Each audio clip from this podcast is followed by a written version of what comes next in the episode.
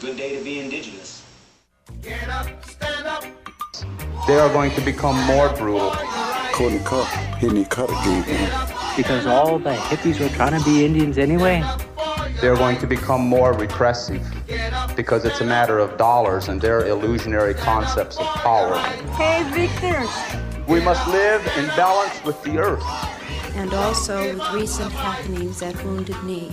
I am awake. Welcome to Native Roots Radio Presents I'm Awake, and I'm your host, Wakanja Hade. Hey, Kadagi, to all my friends and relatives in four directions. You are listening to Native Roots Radio Presents I'm Awake, and I'm your host, Robert Pilot, and we discuss local and national Native news and events. And as you know, Ogamow, Native issues are human issues, and human issues are Native issues. And this portion of the show is supported by MN350, a grassroots organization fighting for climate justice. Hey, Ogamow, it's a big day here at Macho Hodos here in St. Paul. We had the Twins won. Trump's indicted just a little bit ago, and we're going to get 4 to 7 inches of snow here. Yeah, on the second to last day of March. It's April, day after tomorrow, and we're getting another 6 inches of snow. It's going to be one of those days, or one of those years, I guess. Yeah, definitely. We'll have some flooding for sure down here in the Twin Cities on the mighty Mississippi, and you have a lot of snow up there. But hey, let's talk about the news. I didn't want to steal all your news, but I was just so excited. I wanted to talk about Trump and the Twins, or the Twins and the Trump. And as you know, Ogimaa Native Roots Trading Post is going to have a kiosk out at every Twins game here for 80 games. And if they make the playoffs, which it looks like today because they're undefeated, we'll be there for more games. So, hey, Ogimaa with the news that you don't hear anywhere else. Welcome, Ogimaa. Hey, Buju Indian relatives. This is Ogimaa Ganuakwe. I am a citizen of the Red Lake Nation in northern Minnesota, and I have some news and information for you here. According to CNN, former president, Donald Trump and his team said that they were blindsided by the timing of the indictment today. Trump's team had basically planned for an indictment the last 2 weeks, but then had been told that the grand jury would not be meeting on the case and believed that the indictment would not come for several more weeks. So apparently they were not expecting it today. But many people are very, very excited to see that Trump is being indicted. He will be perp walked, which means he'll be walked out on the street by law enforcement, most likely. And then once he's inside, his fingerprints and mugshot will be taken. And in New York State, mugshots are not automatically made public. So we might have to wait for somebody to leak that one, and we'll kind of see what's going to happen. Normally people are handcuffed as they come into court, but since the Secret Service is technically going to be involved, they're not really sure if that's going to be the case. And then the judge is going to advise Trump of the charges against him, and the grand jury indictment was filed today, and charges have not been officially announced publicly, but we can, I think most of us bet that there are many. So many people, and myself included, are excited to see that some things are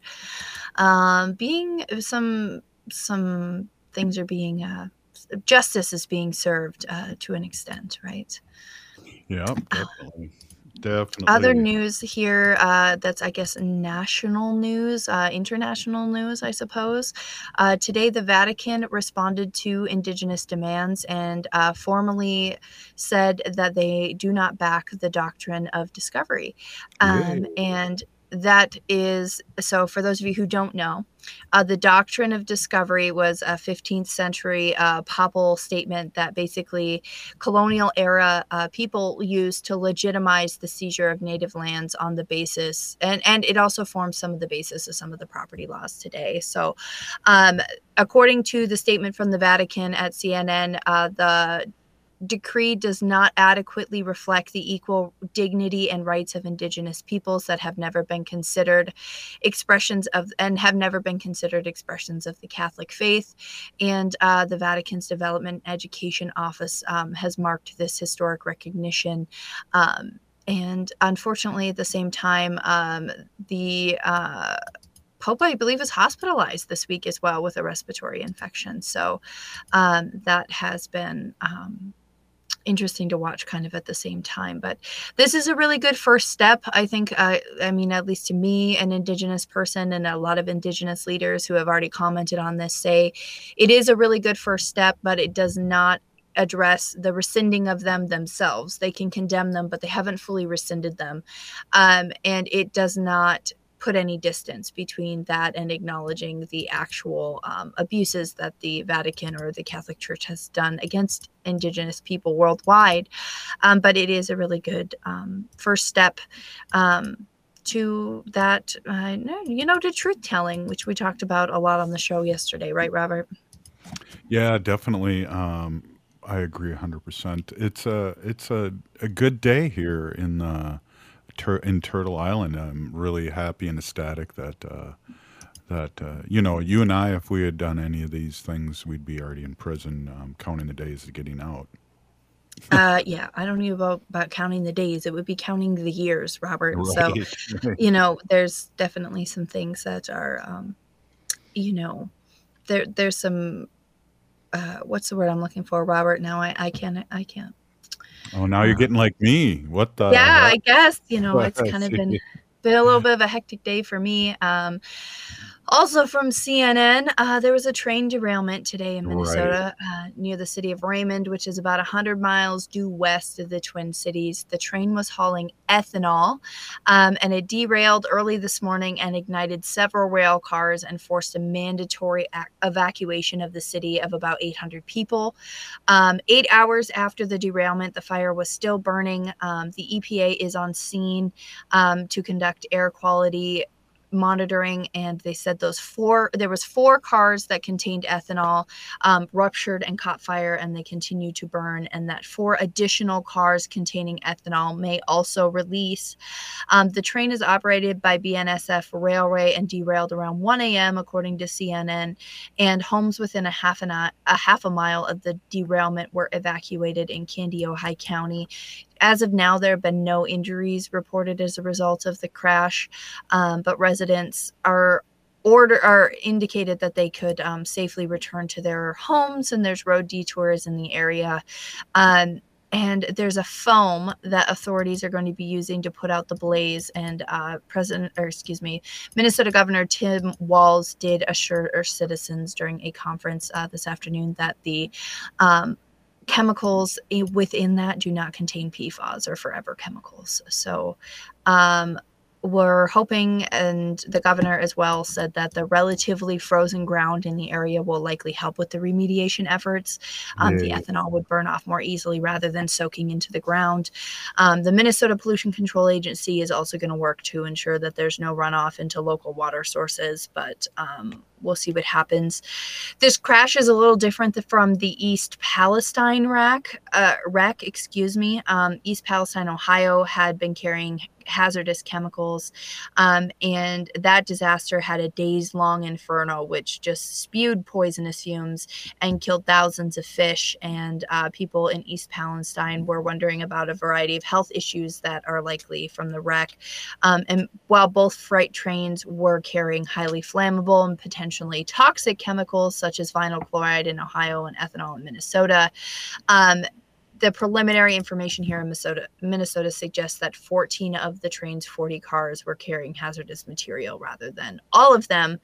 And the train was also carrying corn syrup. So there's some other things that are not flammable. So hopefully this will not be quite as bad.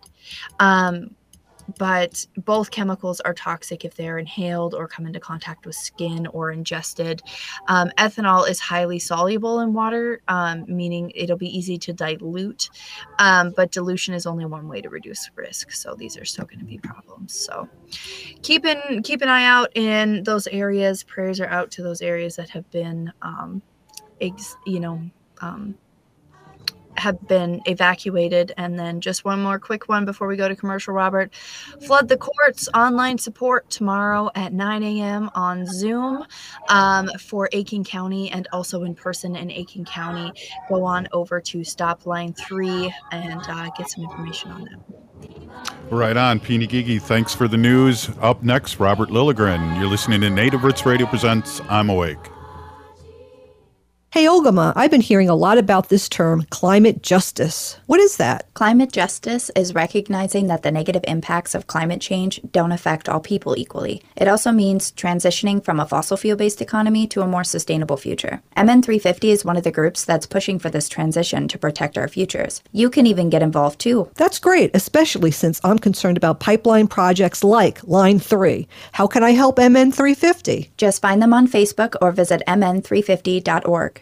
I heard sex trafficking happens a lot in Indian country. What is that? Here are some of the real reasons why sex trafficking happens in Indian country. Unequal gender roles that were forced on us by colonization. Communities don't have enough resources. Silence around domestic and sexual violence. Lack of attention and justice for missing and murdered Indigenous people. There's a lot of behavior that keeps our communities out of balance. These are just a few true reasons why Native communities are targeted by traffickers. When these acts of violence happen in our communities, it opens us all up for exploitation. Sponsored by the Minnesota Indian Women's Sexual Assault Coalition. Judge Janet Protasiewicz is running to provide you with the justice you deserve. For years, Judge Janet has supported the youth and underrepresented communities. Judge Janet has strong values for public education and believes in setting our communities up for success. Judge Janet believes that Native rights are sovereign rights. Judge Janet understands the importance of issues such as missing and murdered Indigenous women, treaty rights, and hunting and gathering. Unlike her opponent, Judge Janet not only talks the talk, but walks the walk. Judge Janet knows the impact that our courts have on our communities, and she will bring integrity and fairness to the court. Judge Janet Protasiewicz will fight for us. Let's fight for them. Make a plan to vote by April 4th. Find your polling place at vote.wisdoms.org. That's vote.wisdoms.org. Vote.wisdoms.org/EV. Paid for by the Democratic Party of Wisconsin as an in-kind to Janet for Justice. Bijou, I am Oshawashko Gijig. I'm from Red Lake Nation, and you're listening to Native Roots Radio. Welcome back to Native Roots Radio presents I'm Awake. Hey, this portion of the show is supported by the Native American Community Development Institute. Hey, we have Robert Lilligren, the CEO of Native American Development Institute, NADCI, we like to say. And Robert, I'm giddy. The twins won today. Trump's going to jail, and you've been sugar bushing. I don't know what else can be better than that. There you go. I thought you were going to say you're giddy about Trump's indictment, which is enough to be giddy about, right? Right. Exactly. That's the way I feel. I'm totally excited. It's about time. Yeah. Finally, right? Finally. And, you know, I think this might be a situation where this is kind of opening the gates, right? The first president to be criminally charged, first former president to be criminally charged. Then, of course, there are other investigations going on. So hopefully once that seal is broke, we can see more of this kind of activity. Exactly. We'll get back to that. But hey, earlier, was it today or yesterday, you were out sugar bushing, and why don't you tell our audience what you were doing? And I didn't know Porky's Place was still around. That's exciting. It is still around. And so it was interesting. I started my day, you know, with the staff from NACDI and some board representation. And we went out to Porky's Sugarbush Camp out in Maple Plain, Minnesota, which is a far western suburb here in Hennepin County, the same county Minneapolis is in. And Porky's is a long established place, right, Robert? It's been around for about 50 years. Wow. And it's just incredible. And so they have a little bit of a scaled back operation. I think they're tapping 100 maples now. I think at their peak, they've been maybe 300. Wow. And it was, we didn't work the trees when we were out there, but we were helping to filter and to bottle the syrup. And it was wonderful. And it contrasted beautifully with my afternoon where I was over at the state capitol at the Senate office building testifying. So I got some beautiful outdoor traditional time before I had to go into much more colonized space. Yeah, that's awesome. And just before we get too far into it, Porky was a teacher at Red Schoolhouse, and he used to take the kids out there sugar bushing. And now, many, many years later, it's still going on. And That's really, really exciting. I asked you where you were, and when you said that, I was like, all right, that's still going. Yeah. They were really proud of the fact that just this year they've had, I think, over 300 school kids just this year out there. And it's not a huge camp. I mean, that's a lot of groups coming out there. And you can tell how much they just love having the young people there. And the whole operation is so impressive. And land that it's on has now been put into permanent conservation. Wow. And so it will remain, the way it is for not just the foreseeable future, really forever. Wow, that's really cool, and what a great way to start out with your staff. And when I saw that staff picture, I just remembered how we had talked many times now about how you've switched the switch with your staff and how great that has been for them and for you and for the community. I think of that all the time, Robert. Oh, thanks. Yeah, we just tried to be really deliberate, and we always were deliberate about indigenizing the way that we do business, indigenizing the organization. And then with COVID, that really kind of added urgency to the conversation. And with guidance from several of our elders, we've been really putting in place a lot of our Native values. One of them, we've talked about this before, is sort of flipping the script from the colonized approach. And instead, we take care of ourselves first, our families second, and then our community and organization third. And that was a lesson I learned, kind of a tough lesson, from our local elder, Linda Eagle Speaker, doing some coaching during COVID. And I kept pushing back and saying, "No, Linda, we're indigenous. It's the whole. We care about the whole." And she just kept calmly saying, "The indigenous way is care for yourself, your family, then your community." And she said, "If you're not taking care of yourself, how can you take care of anyone else?" Exactly. Yeah, and I got to tell you, Robert, it was hard. It was hard for me to embrace that, and then even my staff and my younger staff. It's just not the way we're conditioned here in this country. And so we had to unlearn the colonized approach and relearn this approach. And the impact on our organization has been almost magical, almost mystical. Just how we have all sort of leveled up in our performance and our contributions because we're taking care of ourselves. Yeah. Right. And so part of indigenizing our operations has been to introduce regulars or cultural activities and group activities where we can team build. And so this Sugar Bush experience this morning just really hit it right in the sweet spot. It was something. And there's talk with my nation about, and there always is, but there's been talk revved up again about starting their own school. And when you think about that, and you think about Porky's, and you think about what the Red Schoolhouse tried to do and all the other survival schools across Turtle Island, it might be a time again to start revving that up again. Well, yeah, and that school, we don't have a whole pipeline from pre-K through elementary through middle school to high school of India, a focused Indian head here in Minneapolis. There isn't, and if it was going to exist anywhere, you think it would be here, right? With the history we have in education and things. And so even kind of knitting together so we could have immersive language curriculum that kids are entering into before kindergarten and then can stay in all through school. And that just seems fundamental to me. So there's a lot of people working on that, and hopefully now it sounds like your nation is interested in entering into the conversation. So hopefully someday soon. Well, and I know those older schools that Ames started out every day in a good way. They would start out in a circle and and it wouldn't start in with the bell ringing, and because we talk about over the years how education a lot of times was set up in the 1880s to funnel factory workers into factories, and with the bells ringing and going from room to room, and that's not how our people, and I don't think a lot of people, learn anymore. Right. Well, and just that school model, right? Everything. Desks in straight rows with military precision, and again with our people, when when our history is having American education weaponized against us, right? Right.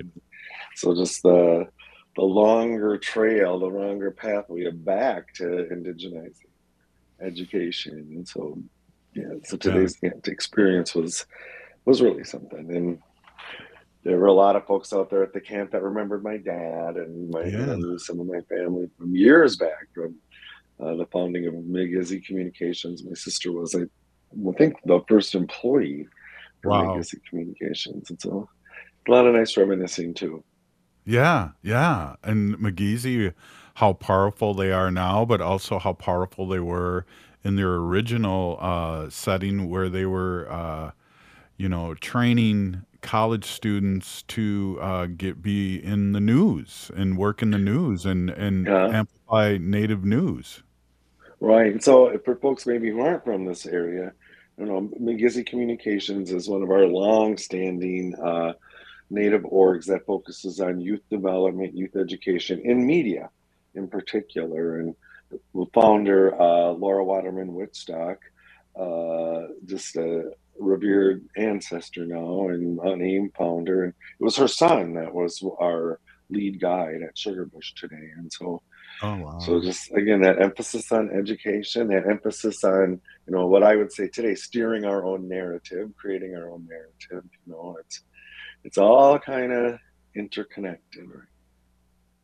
Yeah, it really is. And we should next segment talk about what you were doing and remind people of all the great organizations that are urban organizations that you belong with and support along with your own, and what's going on at the Capitol, because this is a new dawn and a new day. And I think that's a song, but maybe I can use it. You could sing it maybe, but yeah, it is a new day. I mean, you could just feel after there were, over a dozen of Native orgs represented in this committee hearing, and we all presented. We were so well prepared. We have professional political handling lobbyists, so many of these emerging younger leaders. I was an elder in this pack, probably the second oldest of us all, and it just makes me feel so, proud and humbled and hopeful when you see. I was telling people, 5 years ago we couldn't have even done this, what we just did today. Right. That's amazing, and that's worth living as long as you and I have to see this. And it's an amazing. And again, we always talked about for years on this show, whether it was the 2-hour show or the weekly show, that we're really happy about our young ones and the way they're coming up. Mm-hmm. A lot of them are really leading the way and in a good way. In a very good way. And I look at some of these young leadership that I was with today, and I thought, wow, when I was their age, would I even had sort of wherewithal to appear in front of a fairly imposing, state Senate committee and plead my case. And these guys are miles ahead of where I was at their age. So. I can answer that for me, and the answer would be no. No, same here. Hey, we're with Robert Lilligren, and we're going to take a quick break here. You're listening to Native Roots Radio presents I'm Awake. We'll be right back after this short break. Please stay with us.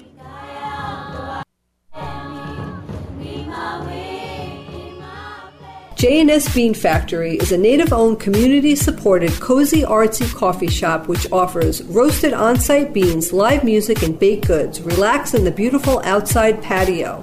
City Pages writes, voted top 10 coffee shops. Tucked into a quiet corner of St. Paul's Highland Park neighborhood, this coffee shop roasts beans on-site from the best coffee-growing countries in the world. Located at 1518 Randolph Avenue, St. Paul. The good stuff.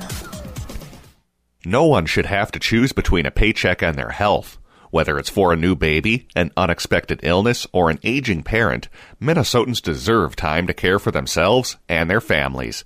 That's why Minnesota Democrats are fighting for all working people to have paid family and medical leave. Learn more about how Democrats are standing up for working families and small businesses at paidleavemn.org.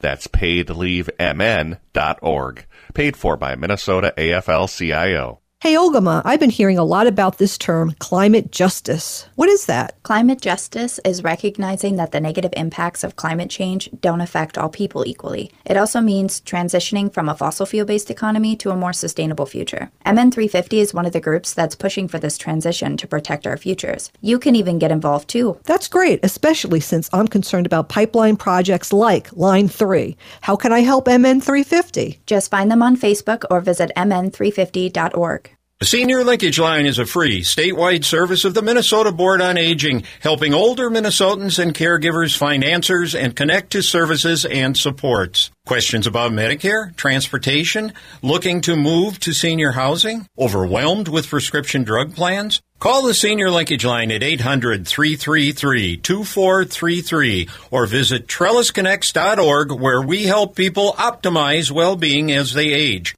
That's trellisconnects.org. Hi, Minneapolis. This is Randy Rhodes.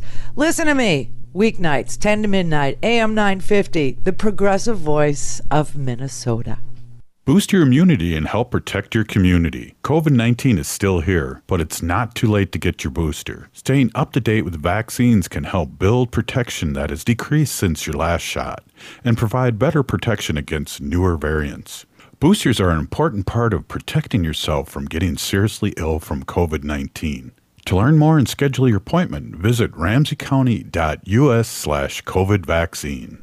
ramseycounty.us/COVID vaccine. AM 950 KTNF, St. Louis Park, Minneapolis, St. Paul. Hey, it's Patrick. It's March, and believe it or not, it's almost time for spring cleaning. You're not the only one who's tired of winter this year, because your carpets and air ducts are too. Think about the dust, dander, and bacteria living and breeding in your carpet, upholstery, air ducts, and more with nowhere to go. There's only one real way to get rid of that gunk in your home, and that's by calling our cleaning heroes at Zero Res. With Zero Res's platinum-rated cleaning systems and patented ZR water, they will extract all that nasty out of your home, and it will look and smell like a home should. And with the Zero Res Gotta Love It guarantee, you know they will take care of you. This month, get 3 rooms Zero Resified from the Twin Cities' #1 carpet cleaner, starting at $129. And take $75 off your air duct cleaning as well to get that true spring cleaning feel. Call 952-0RES or go to ZeroResMinnesota.com right now and say you want the AM 950 special. Zero Res. With your AM 950 weather, I'm Brett Johnson. Look for rain tonight with a low around 35, Friday more rain with a high near 41, and Friday night about 3 to 7 inches of snow with a low around 22. At Crooner's Supper Club, the entertainment doesn't stop when the show ends. Head over to Maggie's Lounge for some post-show drinks and great conversation. You'll love the relaxed and friendly atmosphere. That's Maggie's Lounge at Crooner's Supper Club, off Moore Lake and Highway 65. More at CroonersLoungeMN.com. Hi, I'm Jane Fonda, and you're listening to Native Roots Radio.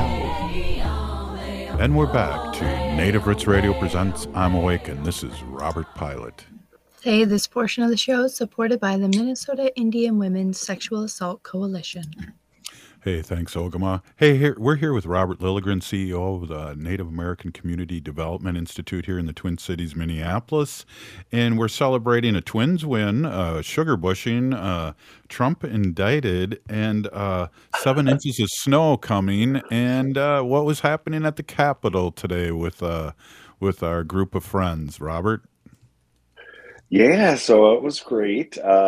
There was a group of us under an umbrella of an effort we call the Urban Indian Legacy Initiative, or UILIULI, and it's a coalition of 16 of the urban Indian organizations here in the Twin Cities, Minneapolis and St. Paul, and we're seeking capital investment from the state in our facilities, mostly to update and upgrade existing facilities, some new buildings as well. And it's a significant ask. It's, I think now we're at $136 million for, I think, 13 or 14 different projects. And a few things that really stand out for me.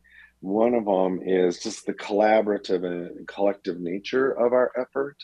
And we all went in, we're all supporting each other as a one whole ask, and you know, at government, a lot of times they want things prioritized, or they want to know, you know, how to sort of separate us from each other. And from, but we're standing together, and it's like, this is what we need. This is what we're here to ask for. And I just, I'm really, really proud of that, that we have that kind of collaboration going on amongst leadership here. And to note that that has been built over decades, right? And yeah, especially the last decade, where we've really sat down and tried to decolonize our relationships and stop viewing each other as competitors for resources or competitors for service populations, and to really acknowledge that if we work together, we can bring more resources into the community and better serve our people. And this is just a shining example of that. Yeah, I saw a picture of the director of New Native Theater, Rhiana Yazzie, and I just got to give a quick shout out to them, because my daughter, my Hinu, my first daughter, is in a play that she's doing this cycle. So we're really excited that Jaleesa is going to be doing her thing with Rhiana. So that's pretty cool. That is so cool. Yeah. So New Native Theater, Rhiana Yazzie, the founder and director, was there today testifying. And, you know, people just brought up all these facts that we don't hear all the time, you know, and just about how rare it is, not just to have a Native founded, Native run theater company presenting works from a Native perspective, but when and if when they get their building, they'll be one of the few Native theaters to have a dedicated space. And it was just great to hear Rhiana. And yeah, congratulations on your daughter's performance. New Native Theater does incredible work. Yeah, I wish I could take credit, but I can't. But I appreciate that. One of the interesting things too is that we know we're the Native corridor, especially, you know, on Franklin Avenue, there's a lot of, the buildings are falling apart. That's just put it straight out. Mm-hmm. Yeah. I mean, we have these wonderful, iconic organizations, many of them founded by what I think of as our founding generation, you know, the Laura Waterman, Wittstock, Clyde Belcour sort of generation. And we're losing those folks. And then these agencies that they help found and fund are now have 40, 50-year-old facilities that have been underinvested in, and we're just providing incredible support and services to the community with really subpar facilities. And so the argument that the state should be investing in these organizations serving our people and our land makes all the sense in the world. And to feel like we're getting heard, you know, the proof will be in the pudding. We'll see how it plays out. As you know, the legislative sessions get wildly political as they wind down, so we're paying close attention. Something's got to happen, right? Something's got to happen. Yeah, it's an awesome feeling, and one of the things too that I always appreciate, and when I was at the Capitol, and I think we talked about this last time, about the young warrior who not only is one of the leaders now, but also as a young one, when they lost her mother and she was the oldest one, got these services. And so there's proofs in the pudding that how this works and how well this works and how it can work. Right. You're exactly right. And now there's these generational stories to tell, right? These intergenerational ones, like you're referencing, and just to reinforce that, you know, the term culturally specific, you know, service delivery. But Native people know how to serve Native people, and we do it brilliantly, though we have been starved for resources. And so the argument is, fund us directly. We'll do the work. You know, we don't need these layers of intermediaries between us and the resources, you know. So in some ways, I guess that's like building trust, right? Building trust between the Native organizations and the state government. It's like, just trust us. And so now we're able to lift up our work and tell them firsthand what kind of successes we have and what kind of resources we need from them. Well, I like the fact that your old dear friend, who's lieutenant governor, gives us a update every 2 weeks, and that she's been able to talk to the governor in many different ways over the years, but specifically when she's become lieutenant governor in that partnership, that the governor gets it. You know, he even said that in the speech that I was there, and we played that speech, that he gets it, that we're not going to tell you what to do, or we're not going to lead the way you are. Right, right. And that is very, and it's great that he gets it. It was great that he was at our Urban Indian Legacy Initiative rally. He spoke there, hugely supportive. And it's so clear to see Lieutenant Governor Peggy Flanagan, our whiter sisters, she has said those words. I've heard her say those exact same things. But more that idea that people know what they need. And in some ways, it's to make sure that we have adequate resources that can get out of our way. So you can really see that through line between Peggy Flanagan, our lieutenant governor, Native lieutenant governor, and then the governor, Governor Walz. Yeah, exactly. You know, as I'm thinking too, because we have quite a few leaders in the state and Senate, Native American, Alicia is like coming up there. Now I'm thinking too now, who's behind them? Who's coming up next? Because geez, you know, what's next for lieutenant governor, senator? You know, all these things go through my head, but I got to live a day at a time and just appreciate what's happening right now.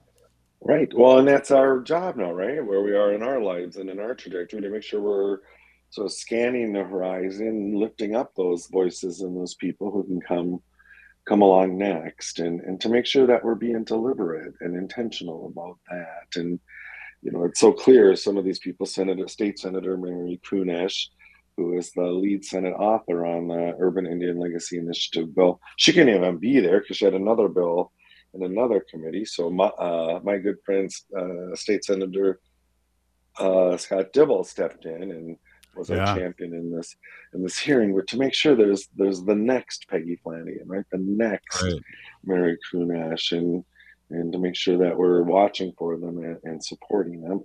And then to really leverage the role models they have now. And when we were younger, there weren't these people in these powerful leadership positions.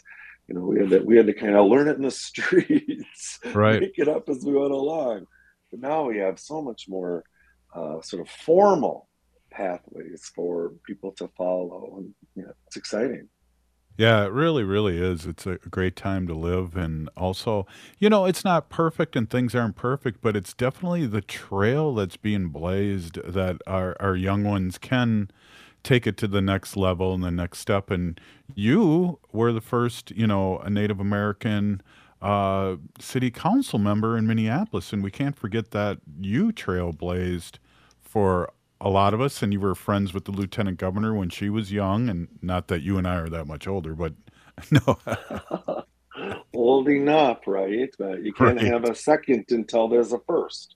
And you can't have a fifth until there's a first. You can't have a 1,000 until there's a first. So I expect to see those kinds of numbers as we go forward. And part of it isn't just sort of elbowing your way to the table, but then it's changing the culture of government or whatever, corporate or nonprofits even, but making sure that the culture becomes more comfortable for Native people, more welcoming of Native people. I mean, these are institutions that were built to eliminate us, right? You know? And so honor the brave people who are willing to go into them, and then to make sure that we're changing them, we're changing systems. That's a lot of like the work we do at NACTI, at Native American Community Development Institute. You know, we're authentically grounded in community and working for holistic systems change, policy, you know, just boardroom attitudes. It's fascinating work. It is. And I just got to throw a damper over everything before we let you go, Robert. And one of the things is the shootings.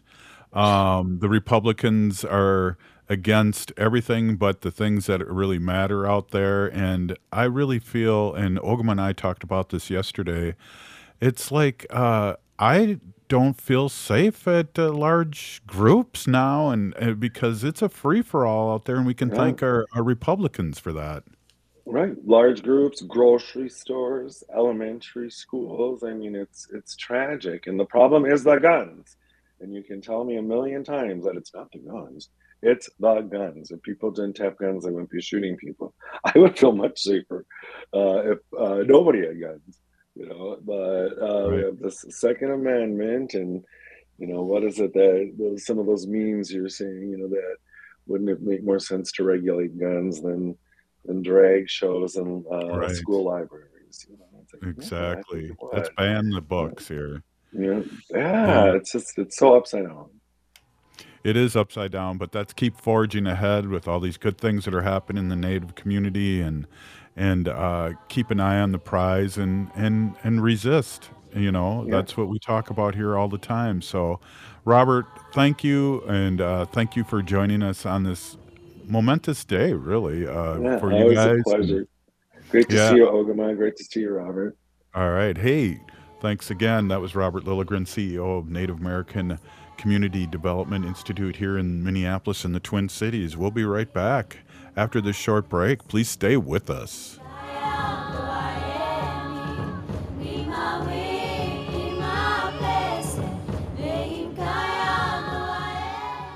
Minnesota has the only original wolf population in the continental United States. And 80% of Minnesotans believe the wolf should be protected. Howling for Wolves is asking Minnesotans to respect our true wildlife manager, the wolf. Their survival is critical to our ecosystems, our communities, and even our economy. As highly intelligent animals with strong social bonds, Minnesota wolves deserve to be protected and admired. Learn more at howlingforwolves.org. Let's live and let howl.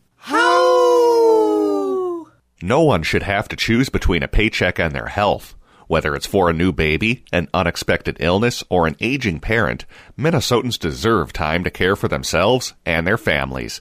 That's why Minnesota Democrats are fighting for all working people to have paid family and medical leave. Learn more about how Democrats are standing up for working families and small businesses at paidleavemn.org. That's paidleavemn.org. Paid for by Minnesota AFL-CIO. Boost your immunity and help protect your community. COVID-19 is still here, but it's not too late to get your booster. Staying up to date with vaccines can help build protection that has decreased since your last shot and provide better protection against newer variants. Boosters are an important part of protecting yourself from getting seriously ill from COVID-19. To learn more and schedule your appointment, visit ramseycounty.us/COVID vaccine. ramseycounty.us/COVID vaccine. J&S Bean Factory is a Native-owned, community-supported, cozy, artsy coffee shop which offers roasted on-site beans, live music, and baked goods. Relax in the beautiful outside patio.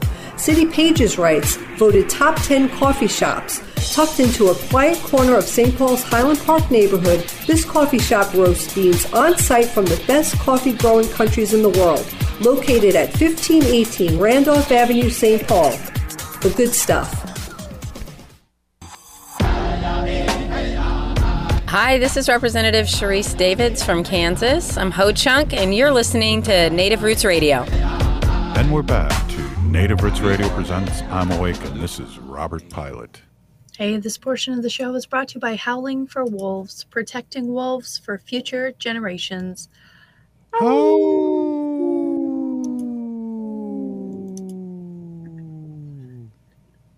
You know, I almost had you do that solo again. I pushed the mute button, you know, but I got it in time, Ogamow. So hey, that would have been okay. I've done it alone before. It happens. Yeah, you know. That's right. So, wow, exciting things happening here all over Turtle Island. And again, really excited that something's happening finally with the orange fellow that used to be president of this country.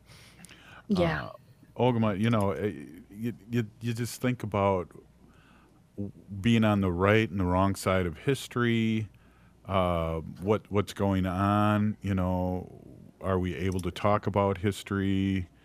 You know, it's just a weird time to live right now, because I feel like this is one of the times, in many ways, at least the last 6 years, that we're going two steps back, but then.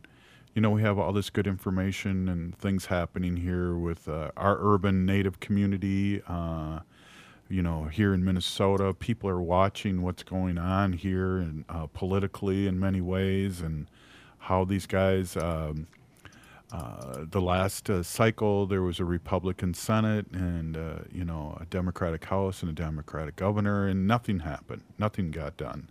And now all these things are happening. We have a $17.4 billion surplus. So it's time to really re-up in what we want to be here in Minnesota, Ogimaa. Yeah, we really need to, kind of keep our eyes on the prize, or, keep our goals in mind for what we want to be here in Minnesota. I agree with you. Minnesota is kind of seen as this, really liberal and often compassionate state, where we're working on no-knock warrants being banned. We are a safe haven state. We have right to reproductive health and affirmative gender-affirming care here, but we also have some of the greatest disparities in education between students of color and white students here in Minnesota too. So we definitely have our work for us, but I'm really glad to see the work that we are continuing to do that works towards those issues. Yeah, really good point too. And I just talked a little bit Robert about this, and I know that what you do with your daughter's school too. It's the Native American kids have, a very low graduation on time, not just here in Minnesota, but nationally. Mm-hmm. And there's many, many reasons behind that. And, one of them is, just the trauma that's been passed down, whether through the blood or through what they've gone through. And, going to somewhere like South Dakota, and a lot of times reservations, and how poor they are, and where people are coming from, and the learning curve, and the trauma that's passed down. And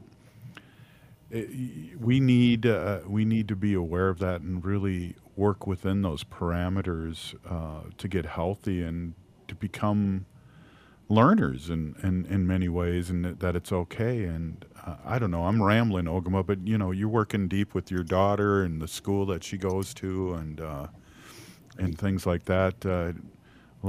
Santina says, we need more Native instructors and teachers. How do we do that? Do the tribes make it happen and pay for their college and make sure they come back and work for 5 years with their community, things like that? Or what's your thoughts, Ogimaa?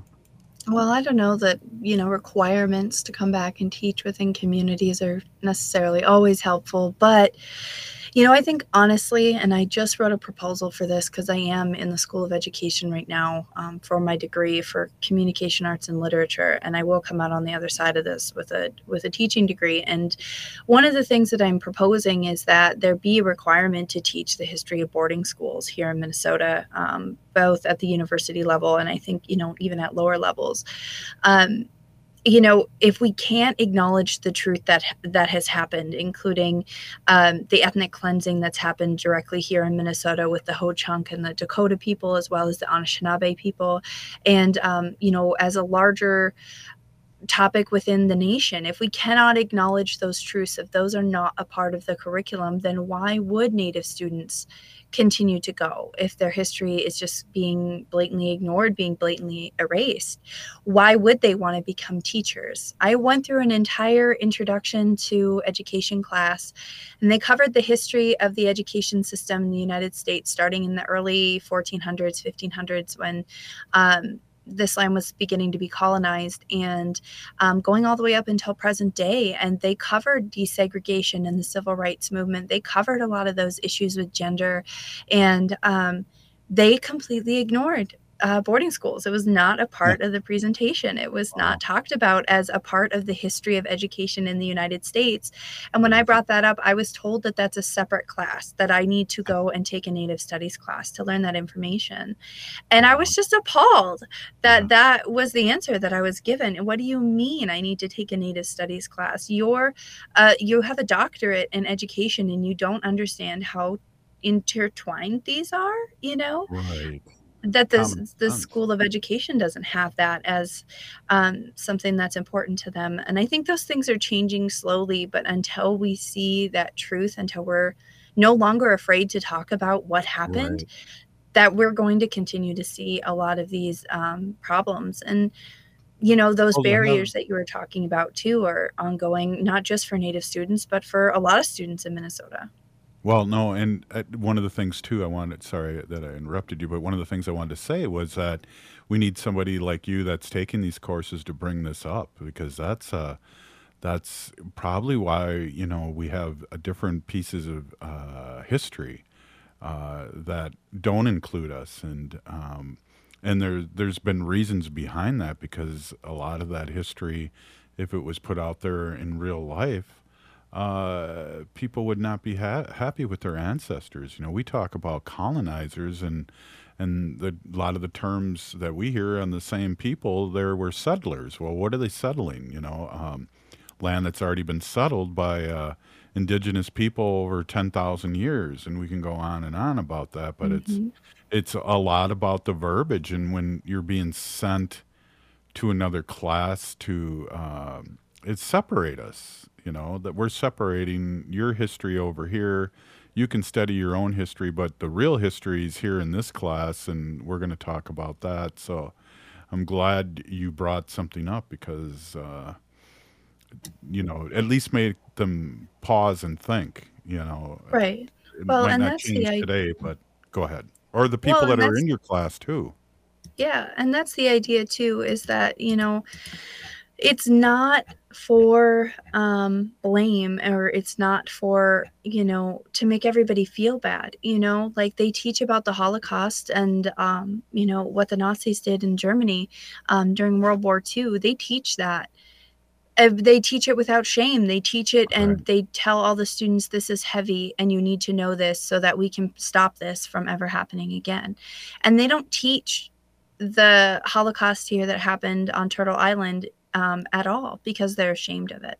And until they can get past their own guilt and that shame about it, and talk about it in such a way so that everybody has to carry the weight of knowing what happened, we can't really work towards reconciliation and those types of things. I think we really need to have that as part of the standards for education within the state of Minnesota, that children should know about this, that at the university level, students should be prepared to understand those concepts and how they affected their students that they'll be teaching here in Minnesota. And I'm hoping that it changes soon. Yeah, well, young warriors like yourself will change it. If you don't know your history, you're going to repeat it, and we don't need to repeat a lot of the history. We need... I heard a long time ago, anyone can learn from their own mistakes. It's geniuses that learn from others. Hey, thanks Ogimaa, thanks Robert Lilligren. If you're listening to the show, you are part of the resistance. We need to resist, divest, join a group, run for office. Free Leonard Peltier now.